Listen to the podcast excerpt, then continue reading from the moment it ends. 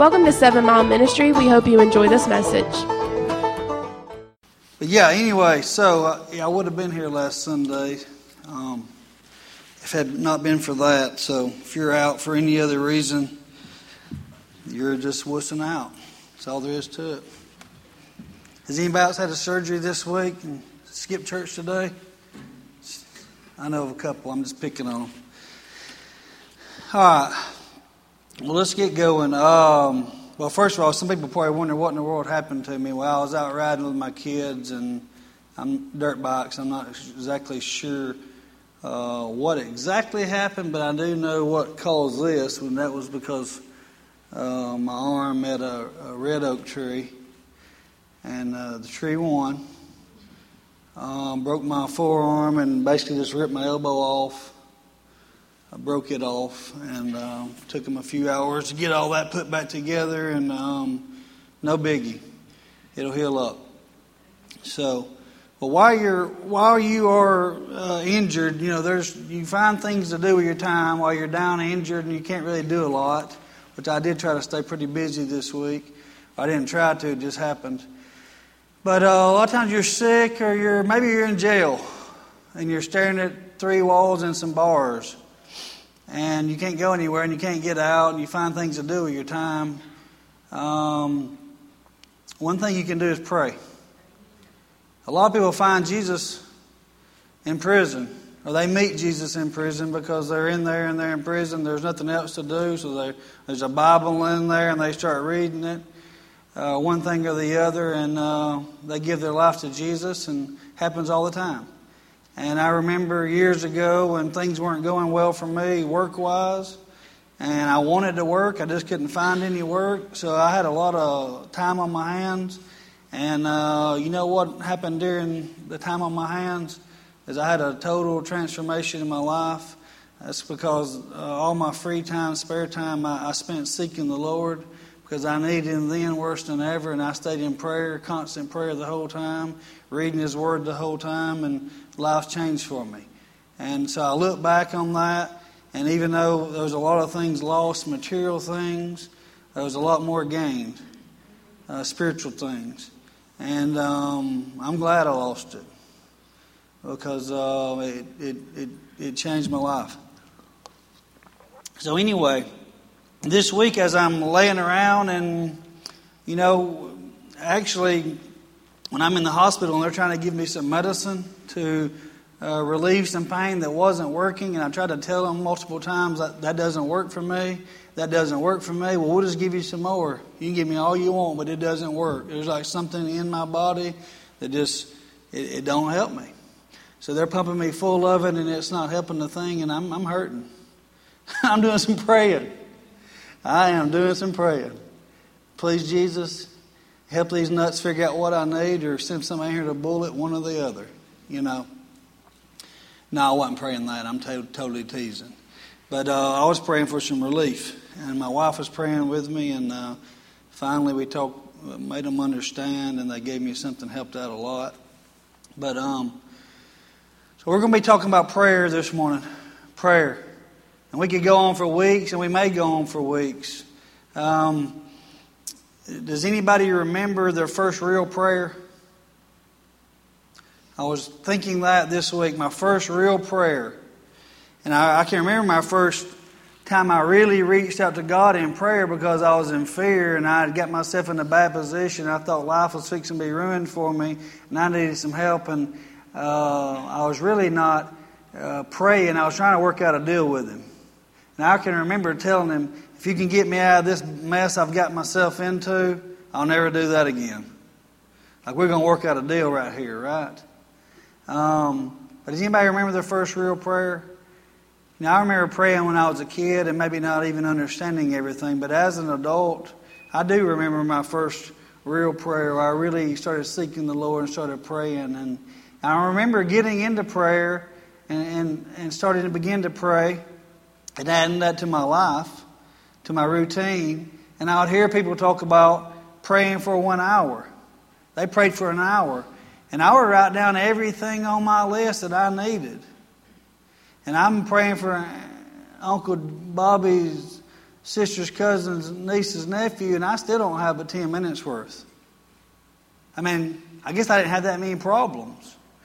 But that's the way I looked at prayer was I write down all my wants and needs on a piece of paper and I just inform God of everything that I need and everything I want and everything that's going wrong in my life. But it didn't it didn't take that long to go through the list. And for I just couldn't figure out how in the world somebody could pray for an hour. I hear people talk about praying for hours. Now, as I've gotten older, I understand, of course, and we'll get into that. And um, I see how people can pray for hours and hours and hours on end in the Spirit. But how in the world would they pray for that long in English? And I just don't have that much to say. That's what I would think. And I thought this I'm bringing all, I'm talking to God, and I'm going to tell God all my needs. And I'm going to tell Him things are bad at work, financial, marriage, health, uh, relationship, whatever is on my list. And then I would think, well, if God already knows everything, then why am I telling Him what He already knows? Has anybody ever thought that before? I mean, if he knows everything about you, he already knows everything. So why am I going to tell him everything he already knows? He already knows these things. Well, I hope I'm not the only one that's ever thought that. Um, but I did think those things. I did think that. So, anyway, why do we pray? We're going to go down a few things here. One thing. Why don't we already tell God something He already knows anyway? Well, to acknowledge Him, let Him in your life, both generally and specifically. To acknowledge Him and let Him in your life, both generally and specifically. In Revelations, the third chapter, the 20th verse, it's Behold, I stand at the door and knock. If anyone hears my voice and opens the door, I will come into him and dine with him, and he with me. Notice here it says he stands at the door and knocks. And if you'll hear my voice and you'll open the door, so it doesn't say he's going to kick the door in. He never is going to kick the door in and walk into the situation in your life. He's always standing at the door. He's always knocking. And if you open the door, he'll gladly walk in. He'll gladly walk into the situation in your life. That's why if you acknowledge him, acknowledge Jesus Christ, I acknowledged him years ago. Yep, I'm a sinner. I've messed up and I've made mistakes and I've acknowledged that I need a Savior and Jesus come walking into my life. And He set me free. And He's done the same thing for many of you here who've acknowledged Him as your Lord and Savior. Guess what? He comes in and He sets you free. But you have to open the door, you have to acknowledge Him. He doesn't just kick the door in and come walking in. He's a gentleman. Amen? And I've heard, I heard someone say before, a day without prayer is a boast against God. And basically, what that's saying is this I'm not praying today because I don't need you in my life today. Like my finances are fine, so I don't need you in that area. My health is fine today. I don't need you in that area. Oh, my marriage is rocking on. I don't need you in that area today. We need Him in each and every area of our life every single day. Every day. In other words, it's an invitation. Come on in, be a part of this. I want you to be a part of my finances. I want you to be a part of my marriage. I need help raising these children. I need help making decisions. So a day without prayer is basically a boast against God. That's basically what that means. And you see all through the Old Testament how He's the shepherd, we're the sheep, and you see in the New Testament as well, shepherd and the sheep. Well, He's our shepherd, and we're the sheep. And there's three things a sheep can't do. A sheep can't na- navigate. Sheep don't have homing devices. Sheep can't bear burdens. You've never heard of a pack sheep. Now, they pack out animals uh, to carry supplies up in, in, hills. Maybe, maybe you're going on an elk hunt. They pack out some animals. They, you've never heard of a pack sheep. That's because they can't carry a load. They can't carry a burden. That's you and I. You know what else sheep can't do? They can't protect themselves. Have you ever seen a sign that says, caution, beware of sheep. Because nobody has a guard sheep. There's no, what are they going to do? Attack you with their molars? They can't protect themselves. Well, that's you and I. It's basically saying daily, Lord, I need you. I can't navigate. I need you to navigate, to guide my feet, to guide my steps. I can't carry this burden. You never designed me to carry the burden. I'm laying the burden down at your feet. Lord, I need you to protect me. because I'm not an attack sheep. And see, that's one thing that he is, though. He's a shepherd. He's not a herder. A herder gets behind you and drives the sheep, drives the cattle. But he doesn't. He gets in front of you and leads you. Gently and softly leads you. And says, Come this way. Amen. Another reason we pray is to build a prioritized and personal relationship. A prioritized and personal relationship. So, this one hour thing, well, when you look at it as a monologue versus a dialogue, it's not just a monologue. It's not just you sit there and do all the talking while he listens. God's actually very talkative. You can spend just a few moments in His Scripture reading His Word, just a few moments praying, and you can just shut up and listen. He will talk to you. He likes to talk. He talks to me all the time. Every every week on Sunday, either after service or Sunday night at some point, I say, Lord, show me what's on tap for next Sunday. And uh, he doesn't download the whole sermon on Sunday night. I wish he would. That'd be really nice. Um, but it's bits and pieces during the week, and he's speaking to me a little bit at a time during the week as the week goes. But it's dialogue, and the dialogue, you know, hearing the voice of the Lord and being in His presence should be the most precious thing in your life. And sometimes it's not the most precious thing in, in your life because you've never uh, spent time talking to Him, you've never heard from Him, and you've never really felt His presence because it's a lot of dialogue or it's a no log because you're not talking at all. But it's a monologue. It's it's what I say anyway. You know, I mean, I'm I'm PUI up here, okay, preaching under the influence. So if I get some words mixed up, you'll know why. Is there a law against that? No, I think it's worn off. at the end of the day, here, here that whole hour thing is um, is you can spend time um, with somebody and you never speak to them, and you don't get to know them any better. You see a man and a woman, a husband and a wife that are married, but they don't spend any time together. And they really don't get to know each other deep and intimately in their wants and their needs. I mean, you, you know enough. You know enough about what you better not do, kind of thing. Um, but I'm talking about, you know, you get busy at work, or here comes the kids, and now the kids are in between the husband and the wife, and there's not uh, mommy and daddy time. You're not talking and spending time and going out and doing this, that, the other, and then you kind of drift apart because you're not spending time together. You're not talking. That's how you get to know somebody. Is you speak to them and you talk to them. You want to know how you get to know the Lord? Start talking to him. He'll start talking back to you. Then all of a sudden, that hour is not that big of a deal. And you don't need to think of that hour, and it can be two or three or four hours. I'm just saying an hour is just something that you hear people say all the time.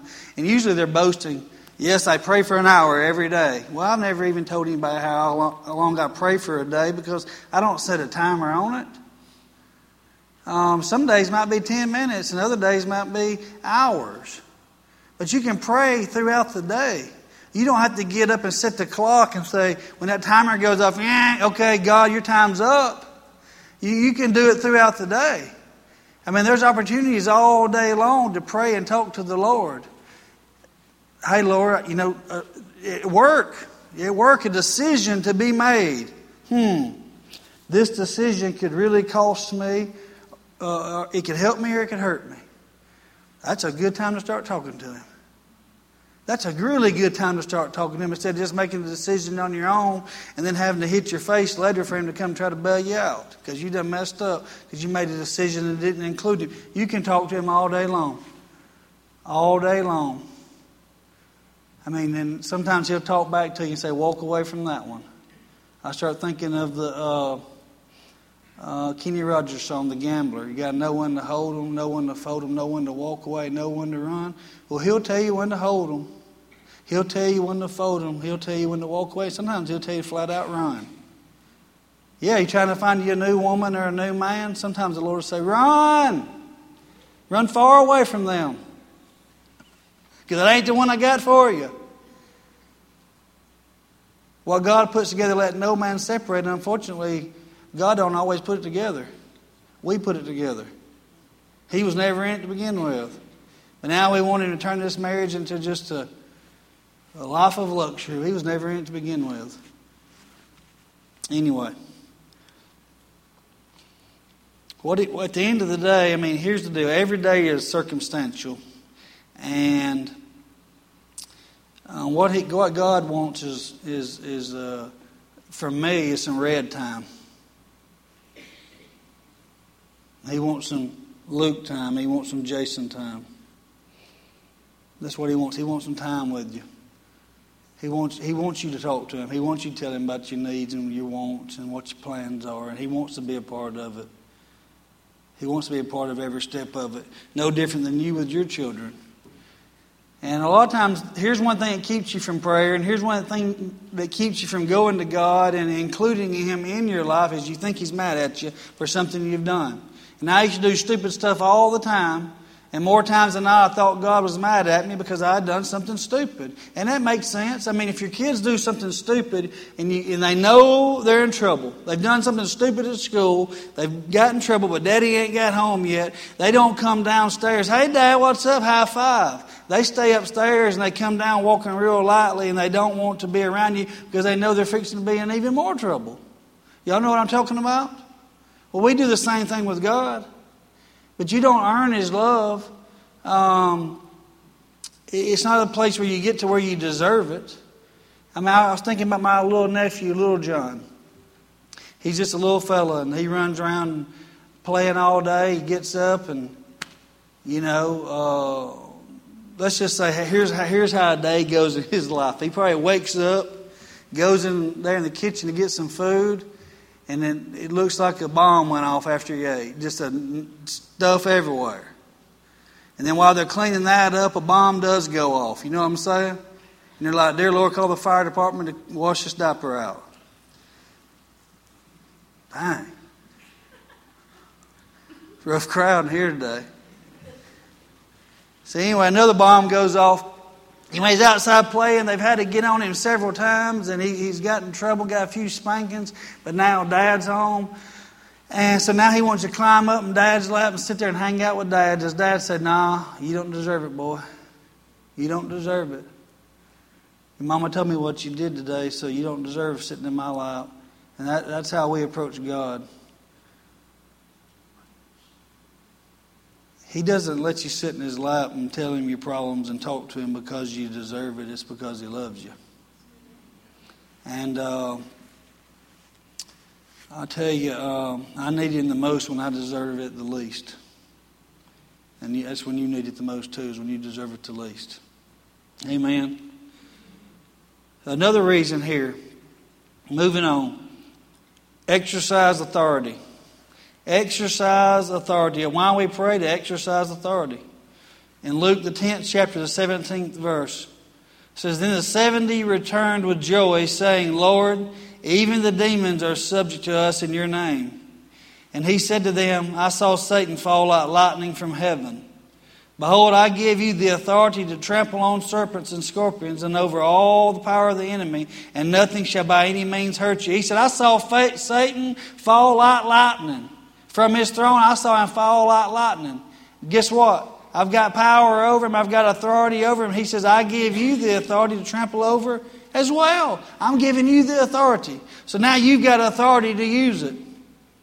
A lot of people have authority and they don't use it. Many people have authority and they don't know they even have authority. But he said, I've given you authority over all of them, over all the demons, over all the evil spirits, over all those, uh, the, the principalities of darkness. I've given you authority over all of them. You have authority over all of them. Now, here's one thing I know for sure that I've learned this for a fact is He's not going to do something when He's giving you authority to do it yourself. Now, I'd love to go with God with this hit list of all the people that have done me wrong and messed me over and let Him just go, you know, a hit list. But He doesn't give you the authority to do something I mean, he doesn't do something he's already given you the authority to do. And we like to whine, you know, the spirit of wine.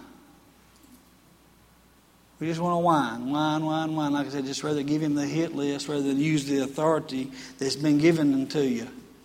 But um, When He's giving you the authority to do it, here's the, here's the thing. You can use, stand on the Word and use the authority that He's given you. That's fighting. You can either fight or you can perish. You can fight or you can perish. Let me make it a little more plain to you. So my kids are getting a little bit older now. We were having a conversation in the car on the way to church this morning. I said, How can I tie this into my sermon? I don't know, but I'll find a way. And by George, I found a way. That's how, the Holy Spirit moves. They're going to love this one. Yes, but when they're little babies, yeah, we had to change their diapers. But then it become potty training time. And they'd be in there on the can. And for those that don't know me, I've got triplets, so it's not that easy. And I've got a daughter who's 20. That was a piece of cake. The boys, different story altogether. There's three of them. Wow.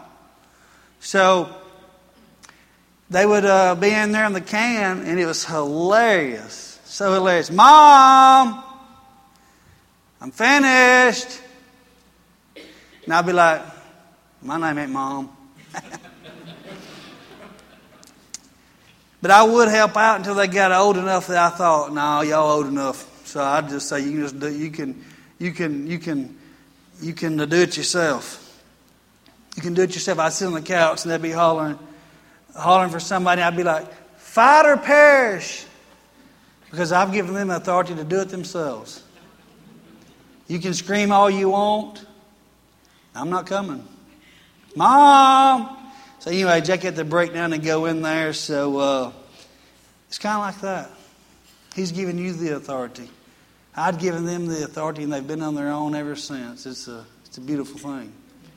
And they can scream and holler any day they want to. I'm not coming. Not for that. They're on their own. Maybe if they had two broke arms. Okay.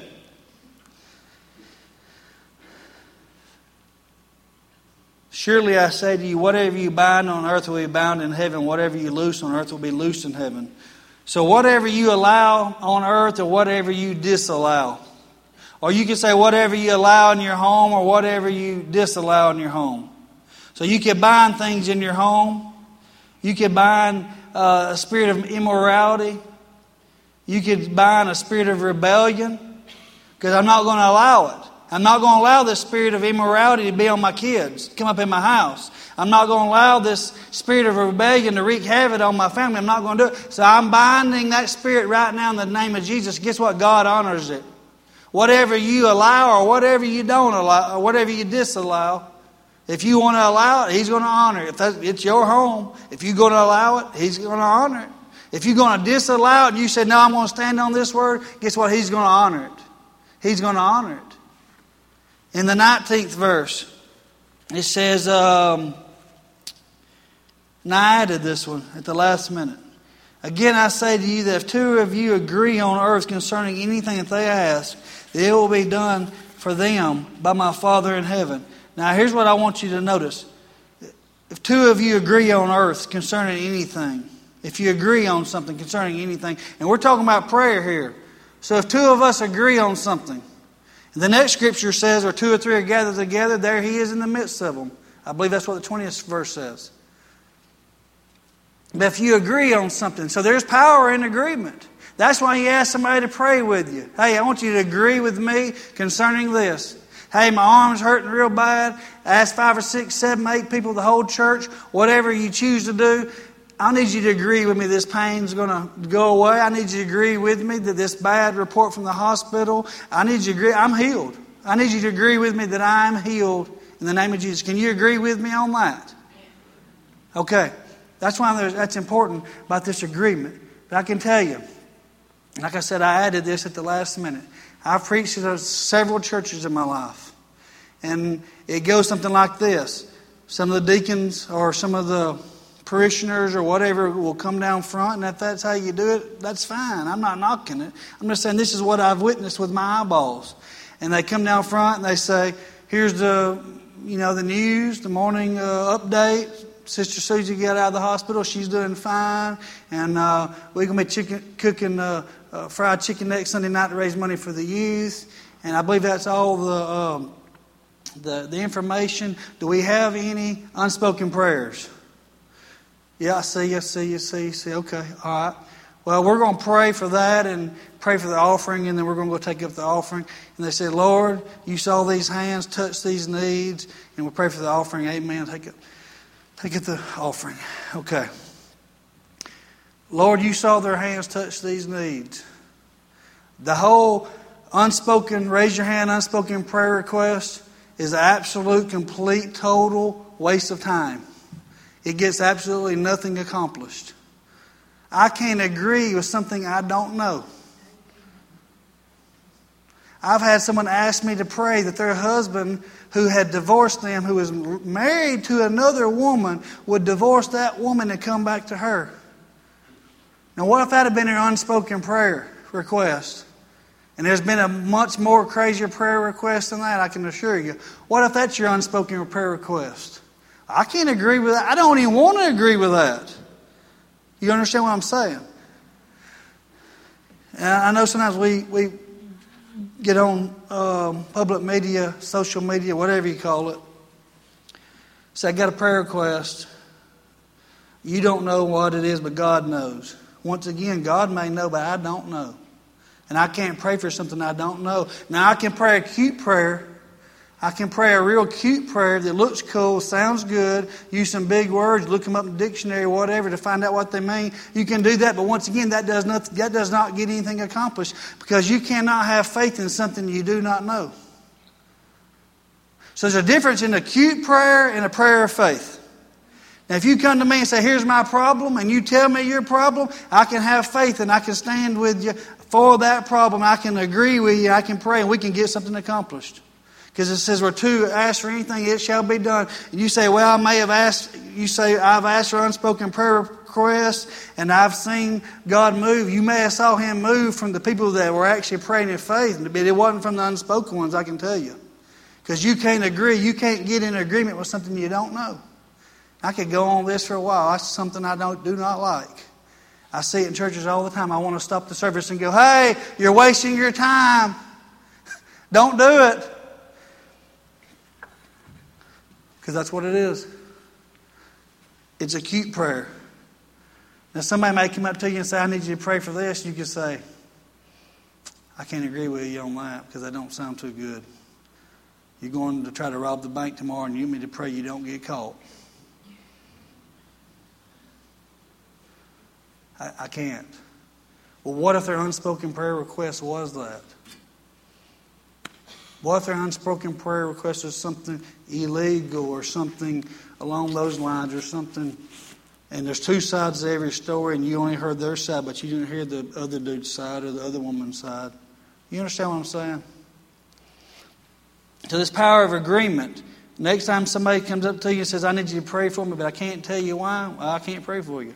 I can just do a general prayer over you. Lord bless them and um, hope all is well peace be with you as you go.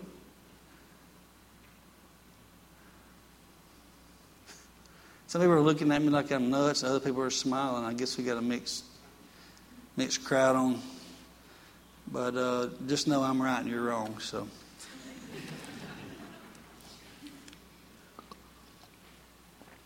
No, I'm kidding. I do happen to believe I'm right. I wouldn't be preaching it, but I, I back up what I preach from the Word of God. And there's a prayer of faith, and there's a cute prayer. There's two different things. Amen.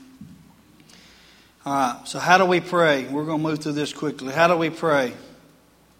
What does I want to kind of show you real quick what an everyday prayer life can can look like and what it should look like uh, for you, for me, for all of us. So in Matthew, the sixth chapter, the fifth verse, and when you pray, you shall not be like the hypocrites, for they love to pray standing in the synagogues and on the corners of the streets, that they may be seen by men. And surely I say to you that they have their reward. And the, the, the religious people that put on sackcloth and ashes go out in public and pray towards people, and God said, No, don't do it that way. That's not the way I, that I want you to do it. He says, But you, when you pray, go into your room, and when you have shut the door, pray to the Father who's in a secret place, and your Father who sees you in secret will reward you in the open. Does that mean we can't pray here in church because this is out in the open? Well, of course not. Uh, let me tell you, he can make it real simple. You ever go to eat with someone You ever been to a restaurant with someone before and you can tell by their speech, you've known them for a while, they are definitely not serving the Lord. They're not living for the Lord. It's very obvious. But we're in a restaurant and there's a big round table and everybody's gathered around. They go, you know, they get their glass, ting, ting, ting, ting. I want to say the blessing. So why are you going to start praying now? You ain't prayed in the last 20 years. That's what I'm thinking. Reason why you want to pray is because everybody's around. You want to look at you and think, oh, Mr. Spiritual is going to say the blessing. He's going to pray. Well, that's fine. You know, if you pray at the restaurant in front of your coworkers, on that's cool. Just make sure you do it at home with your wife and children. Make sure you do it at home when ain't nobody else around, not just out in front of everybody, so you can be seen and be heard. Amen. You know, one of those give me the microphone deals.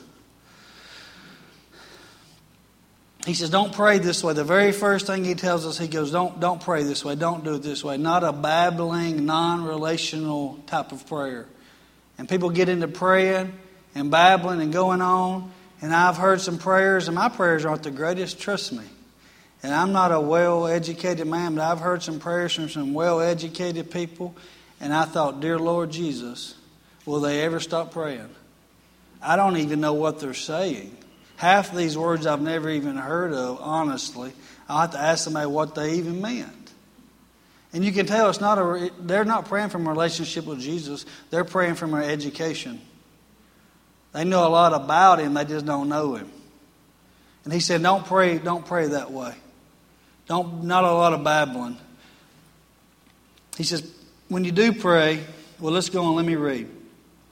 And when you when you pray, do not use vain repetition as the heathen do, for they think that they will be heard for their many words.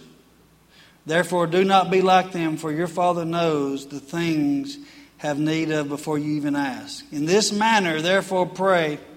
And he says, In this manner, pray. This is the manner in which you should pray, right here. This is the outline. This is the example. Don't pray like them, vain repetition, a bunch of babbling, uh, non relational type praying. Don't do it to be seen and heard out on the street corners in front of everybody, but do it this way right here. Our Father in heaven Hallowed be your name. Our kingdom come, your will be done on earth as it is in heaven. Give us this day our daily bread, and forgive us our debts as we forgive our debtors. And do not lead us into temptation, but deliver us from the evil one. For yours is the kingdom and the power and the glory forever. Amen. For if you forgive men their trespasses, your heavenly Father will also forgive you. But if you do not forgive men their trespasses, neither will your heavenly Father forgive you of your trespasses. Now, back up to the beginning. You say, well, I can pray that prayer in 15 seconds and be done. What are you talking about, an hour or 30 minutes or 20 minutes?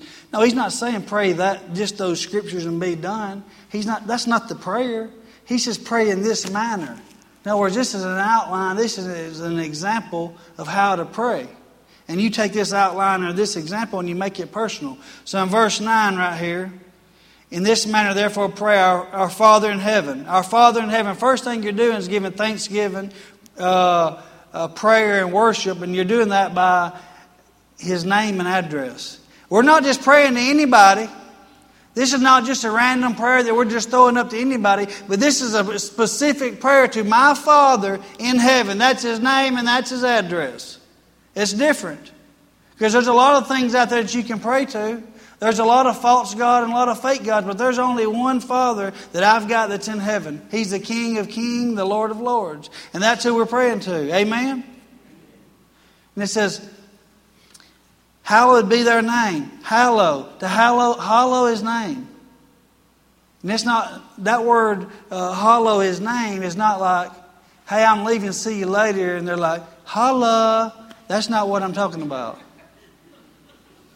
Seb, got somebody to laugh. but that's not what it is. In other words, when you're hallowing his, hallowing his name, it's a, it's a sacred. You're saying your name is sacred. Your name is pure. Your name is worthy. And uh, I, I, want to hallow your name. I want you to, I, I need to see you so others, so I can show others you clearly. In other words, I don't need any bugs on the windshield. Lord, hallow your name to me. I want to see who you really are. It's uh, one of those things where we're giving you reverence. Uh, Father who art in heaven, our Father in heaven, hallowed be your name. In other words, it's not the big guy in the sky. The man upstairs. I'm not praying to the man upstairs. I'm not praying to the big guy in the sky. He's not a big guy in the sky, and he's not the man upstairs. His name's a little more important than that. He says, Hallowed be your name. It's your name. It's your name that every knee will bow to and every tongue will confess to. Every knee's not going to bow to the big guy in the sky or the man upstairs. His name, the, the name of God, my Father, it's a big deal. And help me to see how big of a deal it is. Help me to see it clearly. Hollow your name to me so that I can show you to other people and they'll see you just as clear as I do. Amen. Moses didn't hollow him when he hit the rock, and he punished him for it. When you say you, I hollow your name, you're saying I sanctify your name, I worship you, and you're the only one worthy. The verse, the tenth verse, your kingdom come, your will be done on earth as it is in heaven. Kingdom, that's an authority, a rule. Basileia, I believe, is the Greek word for it, which means rule, which means authority. And basically, what you're doing, you're saying, I'm surrendering my life. I'm surrendering to your kingdom. I'm surrendering to your authority and to your rule. And you're invite, I'm inviting you in. You invite him in. I want his guidance. I want his will to be done for my life. I want his rule to be done for my life. I want his guidance in my life. I want his authority to be first in my life. Are y'all with me? You out there? I invite your rule to be done in my life. I want to live in a place of perfect will. Now, our kingdom come, your will be done on earth as it is in heaven. You know, you see all the times people, people, things happen, and God gets the credit for things that, everything that happened, He gets the credit for it. I mean, somebody stays out drinking all night, and they go around the curvy road, and they run off the road and hit a pine tree, and they die. And at the funeral, they preach and say, it was God's time. God took him. Never know God's will. Never know God's plan. That's not God's will or plan. Because God says, Thou shalt not be a murderer. Thou shalt not murder. And if God murdered, he'd be going against his own nature. That would make him a murderer if he murdered you. He can't do that. That's impossible. That person didn't run off the tree and hit the tree and die. That's not God's will. That's just a stupid mistake that was made on the part of a human being. And we do it all the time. So every time you stump your toe, that's not God's will. This broken arm was not God's will. He does not want me to have to go through surgery and have this stupid sling on and whatever I've got in the future. He doesn't want that for me. It wasn't His will. I live in a fallen world. I made a mistake. I hit a tree. I broke my arm. That's not God's will. Can He teach me something through this? Sure. He can teach me something through it. But it's not God's will. Everything that happens is not God's will. If everything that did happen was God's will, why would He tell us to pray this? Your kingdom come, your will be done on earth as it is in heaven. Well, if His perfect will was already being done on earth, if everything in earth was already His perfect will, why would we have to pray? We wouldn't, because it's already being done. Just scratch that on out. But he says, No, my perfect will is not being done on earth. That's why I need you to pray that the, the, uh, the will be done on earth just like it's done in heaven. So, what is his perfect will? What is it? Well, this Bible right here is slap full of what his will is for your life. What's his will concerning healing? By your stripes, by my stripes, you were healed. By his stripes, we were healed. That's his perfect plan. That's his will. What about concerning needs? Uh, I'll supply all your needs according to his riches and glory. All your needs will be supplied according to his riches and glory in Christ Jesus. That's his will. That's his will. To be fruitful, to have more than enough. Does he want you to be broke? That's just his will for me to be broke. No, it's not. How could you help somebody else if you're broke? How can you help somebody else when you're laying flat on your back, broke, busted, and disgusted? You can't help nobody. He wants you to be prosperous. You know why? Not to hoard it up, but to help others. Amen. We want you to guide our thoughts. We want your will to be done, starting right there in our thoughts. Okay. God's provision. In the 11th verse, give us our daily bread. Give us this day our daily bread and forgive us our debts as we forgive our debtors. Well, let me back up to the daily bread. I got ahead of myself. 11th verse, give us our daily bread. That's God's provision. And you know, God blesses what He possesses, and He energizes what He initiates. And a lot of times it's not. Uh, you know, we wait till we're halfway down a road that we shouldn't have been on, then we start wondering how in the world do we get out of here and how do we get here. But Proverbs tells us that wisdom stands at the head, at the front, at the beginning of every street and shouts. That wisdom does. That's why we need to be praying for wisdom. See, daily bread is very broad. But praying for wisdom in every, before I go down the road, before I make a decision, I'm going to pray for wisdom. You know, wisdom's not a thing, wisdom's a person, and his name's Jesus.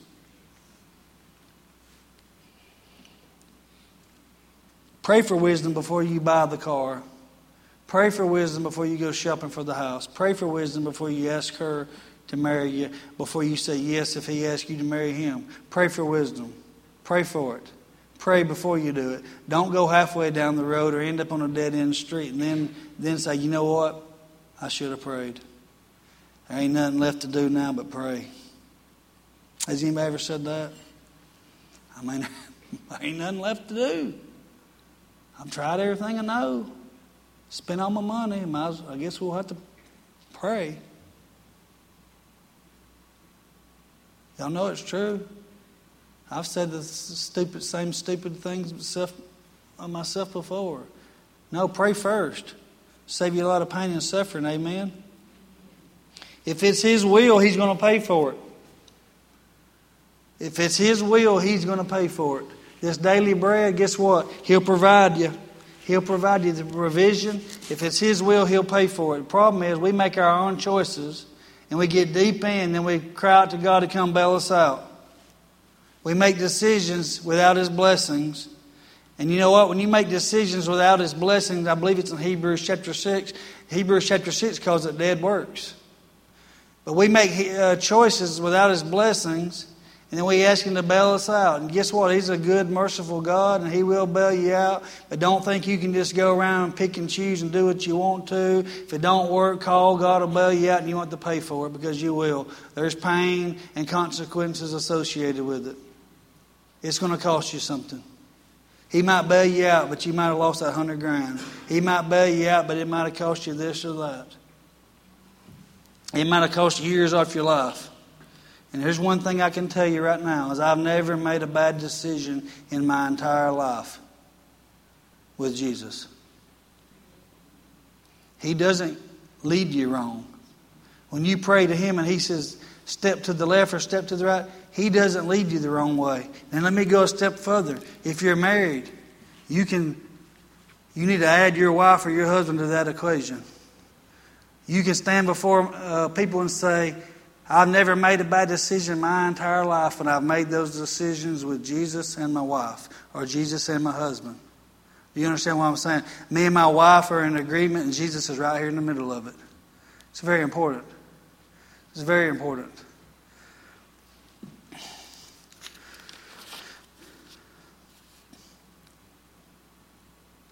In the 12th verse, and forgive us our debts as we forgive our debtors.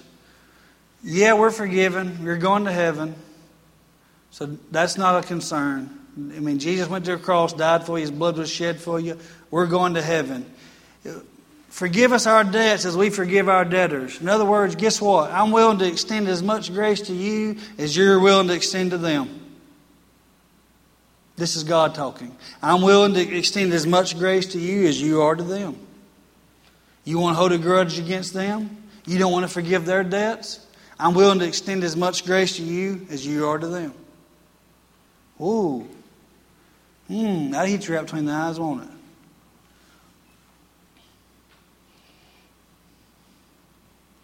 You get as much as you give, and you need to bring him all your issues. He knows them anyway. So that's why there's no reason to sneaking around thinking you're going to hide something from God. Go ahead and get it out in the open, bring it to him, talk to him about it. And don't pray, God, I won't sin today, and God, I won't be mad at him today, and God, I won't hold it against him today. Pray for his goodness. The fruit of goodness.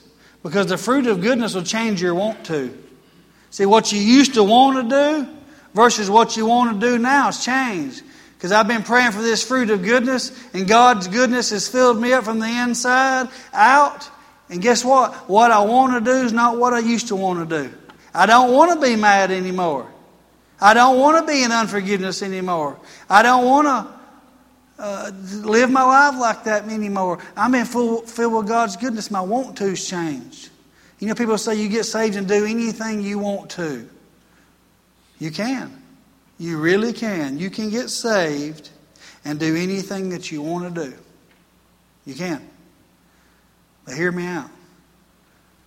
If you really understand the blood of Jesus and you really understand forgiveness, you uh, really understand the grace of God, what you want to do is going to change. You're not going to want to do those things. So, can I do anything I want to? Absolutely. I don't want to kill anybody. I don't want to hate anybody. I don't want to steal nothing. I don't want to do drugs.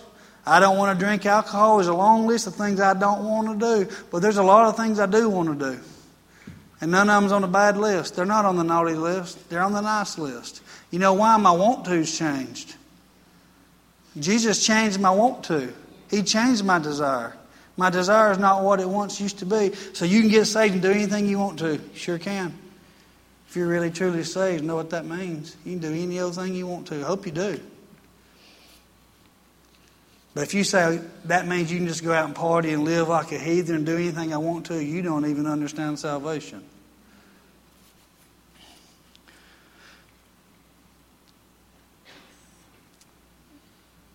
And uh, do not lead us into temptation, but deliver us from the evil one. Do not lead us into temptation, but deliver us from the evil one. You know what? I wrote down here this is like supernatural direction and protection. Deliver us from the evil one. He's out there every day. Deliver us from him. I need supernatural protection. I need supernatural direction. Don't, I don't want to go the wrong way. Don't let me go the wrong way. Supernatural deliverance to walk in your perfect path that you have for me. Supernaturally guide me each and every step of the way. Amen. And he says, For yours is the kingdom and the power and the glory forever. Um, that's an acknowledgement right there divine right. In other words, yours is the kingdom, the power, the glory, not mine. For yours is the kingdom, yours is the power, and yours is the glory, not mine. It's not mine, it's all about you. It's all about your kingdom. I'm going to operate under your power, and it's all for your glory. Now, there's a lot of people on earth that want to build their own kingdom with their own power, and it's for their own glory. You know what I'm talking about. But it's just acknowledging and saying, no, it's not about me, it's all about you. I'll serve your kingdom, and I'll serve your kingdom by your power, and I'll give you all the glory for it. Amen. Literally, amen. The glory forever. Amen. Amen doesn't mean like, woo, buffet time. You know, at the end of every Sunday when I say amen, and you're like, thank Jesus, I think he's ever going to say amen. Y'all know what I'm talking about. And you're like, woo, out of the parking lot. It's like Talladega out of coming out of here. Amen doesn't mean I'm signing off now. 10 4, Roger, over and out, good buddy. That's not what amen means. That's, it doesn't mean signing off. That means I just prayed a prayer in faith. And I say, I said amen because it's going to happen.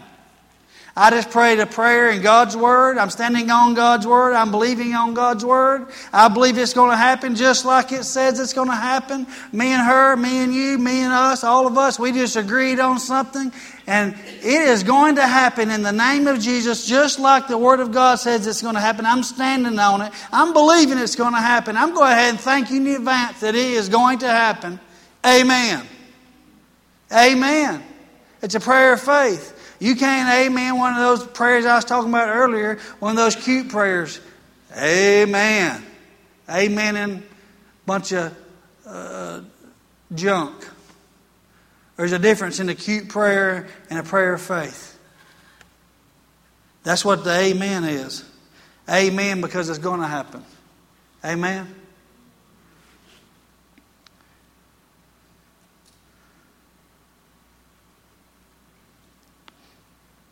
Well, amen.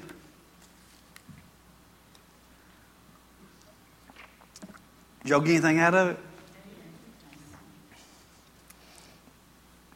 You know what? We'll say, well, maybe I haven't been praying this way, you haven't been praying that way, and you think, man, I haven't been doing this or that right, and I've sown some bad seeds. What did I do? Well, guess what? Those seeds can, those, those, what's been growing can be snatched up by the roots, and you can plant some new seeds. You can start something new. And this prayer is not for something, uh, somebody that's uh, well educated or been in ministry for 20 or 30 years. It's for the believer that just started yesterday and you just start talking to God. Start talking to Him. I said it just a few moments ago. How you get to know your wife, you talk to her. How do you get to know your husband, you talk to her. You spend time with her, you talk to her, you ask her questions, she asks you questions. You know more and more and more and more about each other, and you learn each other. You learn different things back and forth. Next thing you know, man, we've got a tight, close bond because I know things and you know things. You know things about me that nobody knows about me. You see me cry, and ain't nobody seen me cry. Or you seen me this, that, or the other one. Nobody else is saying, You know things. You've told me things that you've only told me, or vice versa. And now you've got this, man, what a relationship built. It's the same thing with Christ, same thing with Jesus. When you pray to God, talk to Him just like that. Like he's a friend sitting in the car riding down the road with you because he is a friend riding down the road in the car with you. He says, I'm a friend. I'll stick to you closer than a brother. I'll never leave you. I'll never forsake you. I'm right by your side. And just talk to him like that. You get to know him, he gets to know you. Spend some time in prayer. It doesn't have to be all perfect and you, you don't literally have to go get in a closet and it, it doesn't have to be perfect guys just talk to him tell him your heart what's on your heart tell him how bad she did you tell him how bad he's doing you tell him how you feel tell him you got three ball cars uh, ball tires on your car and you're afraid to carry the kids to school because you're to have a blowout tell him Tell him what your dreams are, and guess what? He'll start telling you some things. He'll start showing you some things. He'll start showing you how to make investments with money and what to do and what not to do. He'll start showing you some things. He'll start showing you what to tell the, your coworker who's lost and going to hell, and he'll give you the words to speak to him to, to save them and bring them out from hell. Amen. Somebody told me, said, I want to thank you. Um, something like delivering me out of the pits of hell and getting my life back on track. And I honestly didn't even know what they were talking about. I didn't know I delivered them from hell. I didn't even know I got their life back on track. It's just somebody I'm around all the time. And I realized I didn't even do anything different. I was just a friend. I just showed them Jesus and extended some mercy and extended some grace to them, just as He's extended to me. And just by being their friend, and just by extending a little mercy and a little grace, changed their life. Somebody I worked with. Well, sometimes you say, Well, I don't know how to talk to that person. God can give you the words. Amen. Thank you for listening to this message from Seven Mile Ministry.